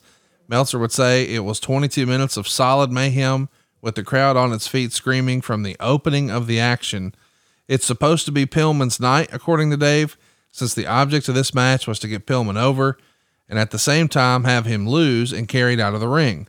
On the surface, trying to accomplish both seemed mutually exclusive, but it seemed to have been successful. Pillman starts with Windham for the first five minutes, and it's the best I've ever seen Pillman look, and the best I've seen of Windham in years. The match kept that same level throughout. Windham's going to bleed buckets in the first two minutes. This is a, a hell of a start, and you've got two of the all time greats in there starting, but this roster, the amount of talent on both sides here, it's pretty special. I mean, I see why this show and this match is, is held in such high regard. All real good bell to bell guys. There Right. no weak links in that match. My point in saying earlier, I said earlier was, but who was over? Right. Who was must see? Their names on the card. I got to see them, and that's what uh, was missing in my view of these dudes. But to to criticize the ta- the men in this match would be ridiculous and ill ill uh, ill stated. It's not it's not accurate. But the issue was, quite frankly, the fact that they just we just didn't have anybody hot, red hot, on again, off again, politics, drama, all kinds of bullshit. So, uh, and our infrastructure, WCW, which we discussed here, continued the ugly and the poor uh, infrastructure continued to rear its ugly head. So, uh, you know, I, I agree with you on the talent side. Great talents, but who was over? That was the issue. The War Games match did well because the concept of the War Games was over and it was not overexposed. Right. And it, and you knew what it was. So it just made a lot more sense. The, so the, it's like uh, people say, well, WrestleMania sells, the, the brand sells. Right. And that's, I'm not going to argue that point. Sure. But but the issue is is that War Games sold as well, and it might have been the most sellable thing that uh, we had going for us there. And as you alluded to earlier, it was the highest producing pay per view in WCW that year. Let's uh, let's remind everybody Zbyszko is in because he's substituting for Arn Anderson. Arn had a, a pulled groin and he tried to come back too soon and re-injured it, so he's out. Uh, but everybody's working hard here. Flair's bleeding, Sting's bleeding. We said Windham was. And Meltzer would say basically this match delivered even more than it was promised, but there is a downside. In a match of this nature, all the juice and constant low blows should be accepted because that is what the match promised. However, if the promotion goes back to heavy juice nightly and all the low blows, they'll face all the same problems they faced in 88. The big moment in the match is when Vicious gives Brian Pillman a power bomb and he hasn't judged the height of the cage just right. Pillman's feet hit the top of the cage, and Pillman is dropped right on the back of his neck. He's legitimately knocked out. That's supposed to be the finish. He winds up going to the hospital that night with muscle and ligament strains in his neck. He's going to be out of action for a little bit, but they don't stop there. They give him a second power bomb, and this time he clears it. But at this point, Nick Patrick stops the match, and he explains in a post-match interview with you and Dusty that Pillman was not responding to him and he wasn't going to have someone, you know, lose their career in there, not on his watch. Mm-hmm. But I like the idea that he didn't quit, he didn't tap out, but he is Yeah, unconscious and he doesn't respond. Pillman is a bigger star, and it's kind of ironic, I guess, knowing what we know about Brian Pillman and Sid later this year in a fucking squeegee. Uh, but five stars. I love the match. What say you? No, I liked it a lot. It was the best match on the card. It was a reason to stay hooked the, through the whole thing. As you mentioned earlier, if you're going to watch one match from the, this War Games event, it's that one. Yep. and you, a great array of talent. Uh, you know, I think one of the reasons that folks liked it was the fact it had so much drama in it. It had a it had an enhanced and enlarged cast. You had the dramatic effect of the blood. Uh, a lot of those elements that were had not been overused, which goes back to the same storytelling. Slow down your storytelling, and you're not getting juice every week. But when you do get blood, it's at a very special time and it's dictated by the office and not the talent because the talent will get blood as often as they, they're allowed to because most wrestlers believe this to their benefit and to the match's benefit to add the drama of the uh, uh, you know the, the claret you know as Gordon Solie would say. Uh-uh. The uh, paxom nam is uh, bleeding uh, profusely uh, from a huge gash over his eye. He's a crimson mask. So when you get to see that crimson mask, sometimes it, it increases your heart rate a little bit. It does that in boxing, does that in MMA to this very day. Certainly does in pro wrestling when it can be packaged in a presentation form that uh, amplifies its uh, its impact. Let's talk about Dusty on commentary. Uh, it's discussed a little bit in the newsletters because Dusty had a reputation when he was here, a part of Jim Crockett Promotions and the NWA before, that, oh, Dusty just books himself on top. And now he's back, fresh off of being on the Royal Rumble just one month prior for the WWF, but he's not wrestling. He's on commentary with you. And Meltzer would say if he's going to put him on TV, himself on TV this much, he might as well just be wrestling. I think that might be a little sour grapes from Dave. How was Dusty as a broadcast partner? Were you surprised when he wanted to do color with you? Uh, no, not really. You know, I know you want to stay involved and keep his uh, his TV presence established. That was one way of doing it. And uh, I'd had a variety of partners in WCW, and all of them were good, quite Right. frankly. And so I think he liked that rub, quite honestly, without sounding so egocentric on my end. but he, he's sitting in a good chair.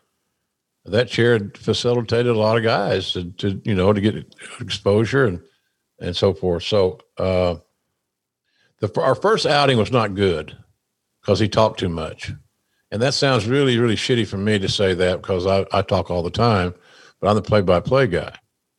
I got to set the table, keep that rudder in the water, stay between the lines, blah blah blah. So uh, and sometimes you know I got a big I have a big issue with commentary to this day. I had it all. I've had it forever. One is talking through false finishes. Uh, how do we know it's a false finish, not the finish, unless we know the finish? That makes sense to you? Yeah. So all of a sudden, we just talk through those false finishes because we know that's not the finish. It's an expose. It takes the edge off. It's like throwing a pass into the end zone, and you know that it's on tape, so you know that, it, or you know what the plan is. He drops the ball. It's not a it's not a completed pass, but you don't call it that way. You just because you you you took the edge off your own call. The other thing is with the the frigging use of pronouns. I know we've made fun of Vince about that, but one of the best things Vince taught me in commentary was to not overuse pronouns. He hit him. Oh, he did it again. Who the fuck is he? Right. Who is he, Conrad? If the TV's on down my hall and I'm in my kitchen, no pun intended, don't make fun of me because I'm there a lot. Uh, and I hear, he did it. He did it. Well, I'm, I'm wondering who the hell they're talking about. It doesn't stick. If I said, Conrad Thompson did it, Conrad Thompson overcame the odds. He is the champion of the world. Or I could say, he did it. He overcame the odds. He's the champion of the world. It doesn't have the same stick. Right. It has the same visual. Conrad Thompson, I have a visual. He is nothing but a pronoun, a benign pronoun. And a lot of wrestlers do that. A lot of announcers do that today. And I catch myself doing it. I hate it. He. So next time you listen to your favorite wrestling show on TV, see how many times the announcers use pronouns. If we're oh, if we are lazy and we use them too much, you know that our, we're not in the game. The best way to get talent over, and that's the only job that a broadcaster has, is to get talent over. You do it with their names, their nicknames. Nate's did it. The Nature Boy, Ric Flair, all these, there's the me. And I told a kid the other day, a guy that does commentary texted me and wanted some help. He doesn't work for our company, AEW. And I told him that you got the most important job you got is get talent over, and you got to figure out different ways to describe the talent uh, without without it being a pronoun. So you know, I, I, would say the big bruiser from Huntsville, Alabama. Okay, that's that's Conrad or Bobby Eaton, but you know what I mean. I'm joking, but, but, that's what I'm saying. You just it, little things like that, and so you know, I, I tried to explain that to Dusty. He got it, quite frankly and our second broadcast was better than the first broadcast, still with too many pronouns, in my opinion. But he, he did fine. Does have great charisma. Look, he wrote the show. You think he wouldn't know the content? Right. You know, that, that helped, quite frankly. That's like when I used to work with Vince. He wrote the show. He knew exactly where he wanted to go. And sometimes during the middle of a live broadcast, Vince might change direction a little bit. So you got to listen and, and, and they react accordingly. So, but I, I, I had I enjoyed working with Dusty. He made me look slimmer, and uh, and uh, and but neither one of us had a command of the King's English, but we had fun doing it, and we did have fun, you know. And I like I like working with Dusty. Like uh, a lot, a lot of those guys could, could realize that somewhere down the road, it's like Chris Jericho right now. Chris Jericho could could could easily slide into a seat and be as good a color commentator as in the business. Period but he's preparing for that some and some to some degree for what are you going to do in wrestling if you want to be in wrestling after you stop wrestling. So if you want those checks to keep coming in, what what other skill can you bring to the table? Well, you can damn sure be a broadcaster, and a TV show's got to have broadcasters. I found that out a long time ago. So the wrestlers need a soundtrack, and that's what uh, we're supposed to be doing. Well, what we're supposed to be doing is telling everybody that uh, you and Dusty had something else in common. You both love barbecue. And if you love barbecue, you got to go to jrsbbq.com. You got to pick up the all purpose seasoning. You got to pick up the Chipotle ketchup. You got to get some of that main event mustard. And uh, you've still got your awesome book over there too. Tell us about it, Jim. Yeah, we got uh, we're doing well with that. Um, uh, the book signings have been great. I have uh, Under the Black Hat and the first book, Slobber Knocker, in stock in our on our website. Our little base there in Norman. Boy, it's been I don't know how business has been this week because it's uh, I don't think the mailman can get out there where they had all the traffic stopped there because of the you know I say blizzard. Then you put that on social media, and somebody says, "Well, it's uh, you said it was seven below zero, which is something like that. It was this, earlier this week." Well, I just want you to know that I went outside last night. It was 30 below zero. Right. Okay. You won up me. Good for you, pal. Yeah. You know, that's just people. But, uh, but our business is good, thanks and contrary to Mother Nature. But we appreciate everybody supporting our family recipes. You know, my mom used to work all day, man. And if I, we had the smoker running all day outside, that was part of one of my little jobs make sure the temperature stayed consistent about 180, 200, whatever it was dad wanted. And they were both at work and I watched the smoker and took care of that. Then when mom got home, she went right from work right into the kitchen and she'd start making the homemade barbecue sauce. And I remember that lovingly. Uh, I can still smell it, but really it's, it's kind of weird. So that's kind of what we patterned our JR's original after. And then we expanded it to the hot. I even talked to a guy yesterday or a few days ago as we record this about making me a, a hot sauce for our for our uh, line. Wow. So we're looking at that enlarging a little bit. I just it's got to be good, and it's got got to you know all these things you got to figure out about delivery and inventory and things like that. They're not the fun things to do, but you got to do them. Right. Make sure you got to, your supply didn't run out. So, um, but all of them, all of them's got something special. You know, I made a meatloaf here the other day here in Florida when I got back from Oklahoma and I topped it with uh, chipotle ketchup. That's and cool. I cooked it. I, I cooked it that way, baked it in. You know. Yeah. Oh, it was awesome. So any any of us idiots can go to a, a store and they got these little uh, uh, tin meatloafs. You know, they're already they're already made and they're ready to be put in the oven. And so I hit the uh, JR seasoning on it pretty good, and then I hit the ketchup on top of that then I bake it in the oven to whatever the, whatever the instructions say. And man, that was a good one too. So I appreciate everybody's business, and we're trying to do our best to be the best customer service uh, group in the in digital sales.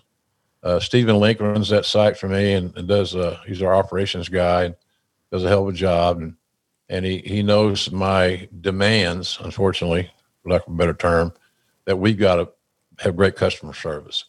We got to make people want to do business with us. So I got to tell wrestlers before Conrad, don't give the promotion any reason to not want to do business with you. Right.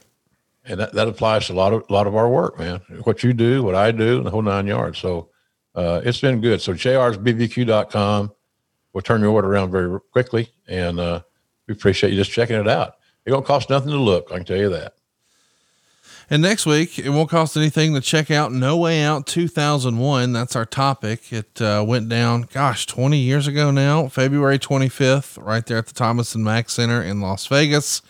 We've got The Rock beating Kurt Angle for the World Championship. We've also got a triple threat tag team tables match for the tag titles, where we've got Edge and Christian, the Brothers of Destruction, and the Dudley Boys all in the same match. Uh, Stevie Richards will be taking on Jerry Lawler. Triple H will be in a three stages of hell match with Stone Cold Steve Austin. Stephanie will be wrestling Trish. That's right. Stephanie in action. Jericho will be in there and check out this four way for the IC. Sean Waltman, Eddie Guerrero, and Chris Benoit are his opponents. Uh, and the opening match is for the Hardcore Championship. Raven defends against Big Show. 20 years ago, No Way Out 2001. What a loaded roster, dude. Maybe one of the best ever. Yeah, I think so. Well, I'm partial though. Yeah, of course. Well, you know, what am I going to say? JR, your work sucked. Our team did a great job of, uh, our team in talent relations did a great job of, of uh, looking, scouting, developing, signing, all that stuff. Uh, and some of these guys saw that timing was right to be a star. Timing is right to whatever you got left in your tank that you haven't invested yet. Now's the time you know, you can say, well, it's always the time. Okay, I get it. Take it easy, Tiger. But the, the thing is, uh, Now it's when you want to be a star. That's because right. people are buying tickets. The higher up the card you move, the more money you're going to make. That tried and true principle has not changed in wrestling. It concerns me a little bit today with the COVID issues. By the way, I've uh, become a big believer in the saliva COVID tests. So if anybody's thinking about how do I get checked and the weather's bad or whatever, you can do all this stuff by not leaving your house. I'm not on. I'm not got any horse in this race, dog in the hunt, whatever cliche you want to use. But for me, it's just a whole lot easier, and it's a saliva test. It's very very accurate, and you get the results back in 24 hours or less. So uh, think about that for you guys that are getting needing to get checked. And everybody should be checked. If you say, "Well, I got checked three months ago," they don't count. They don't count at all. I got in the elevator this morning in my building. This guy, neither him or his wife had a, I assume it was his wife, somebody's wife, didn't have a uh, their mask on. I did, and they said, "Well," he said, "I've had I had COVID, so I got the antibodies." I don't know what all that means. That's like drag, click, pace, hunt, do this, whatever. And then she, he said, and she's a doctor. Okay. I said, I'll just, I'll just inhale. I won't exhale or nothing. I'll just hold my breath until we get to the bottom, to the ground. They laughed, and I wanted to tell them, I'm not laughing. so you got to be careful of that kind of shit. But nonetheless, I'm not sure where I was on that deal, but uh, uh, it just crossed my mind. What were we talking about, Conrad? We're talking about that's the end of the show, Jim, and we greatly Oh, appreciate Conrad, I got more in me, man. I got more juice. I got more shit here, brother. You got to save on. something for Wednesdays on Dynamite, don't you? Yeah. Hey, you know that here's the funny thing about that doing that show at Daily's. Uh, this week it may rain. Yeah. Which is going to be a really interesting element. Now we're undercover. It's an amphitheater. It's got open air sides, but it's got a roof over it. But buddy, we've had some TVs here in the last month that have been nipply, to say the very least, like 40. So it's like doing a football game or something. You're sitting outside, it's 40 degrees. You know, you bundle up so much. You fat guys, you know, us fat guys are leery of bundling, overly bundling, because it makes our look of a Michelin man become more prominent. I don't need any clothing. I don't need any clothing. I don't know wear any extra shit to make me look fatter. So uh, anyway, I, I, it's we we we've had some interesting weather situations out there, but I, I'm with you on that deal. I just I'll, I'll have a little left. I promise you. We got a good card. Got good. Some Tony Khan's doing some good job, doing a great job writing television. And I wouldn't say I wouldn't even bring it up if it wasn't true, but it's true. So I get to kiss some ass and uh, and and you know feather my nest, as I say. Well, let's keep feathering, baby, and pick up some barbecue sauce and small purpose seasoning over at jrsbbq.com. And don't forget, you get all these shows early and ad free over at adfreeshows.com. Not only will you get No Way Out 2001 early, you'll also get March, and March looks super strong. We've got Rick Steiner, we've got WrestleMania 20, an Ask JR Anything, WrestleMania 17. It's going to be fun. So much meat on the bone. Stay tuned. We're gonna have a lot. We're gonna have a lot of fun as we get ready for WrestleMania season. He's at JR's BBQ. I am at Hey Hey It's Conrad, and we are out of time. We'll see you back right here next week on Grillin' JR with the voice of wrestling, Mr. Jim Ross. extremely heavy on the Mister, sir. Mike, how are you, my kind sir? I'm good, Conrad. How are, oh, we already did that, didn't we? Have a good week, everybody. I'm kidding. Have a good week. Thanks for joining us. John brings his skewed sense of humor. Jeff brings tips to cut strokes off your next round. Together, it's those weekend golf guys. They'll pay a lot of money to PXG and Titleist and Callaway and on and on and on, right? How many yards do you think you're going to pick up with that extra driver? I think I can get an extra 5 to 10. What if I give you 15 to 20? you pay me more. Jeff Smith teaches on a sliding scale. Those Weekend Golf Guys, the podcast, part of the Believe Network. Just search B L E A V on YouTube or wherever you listen.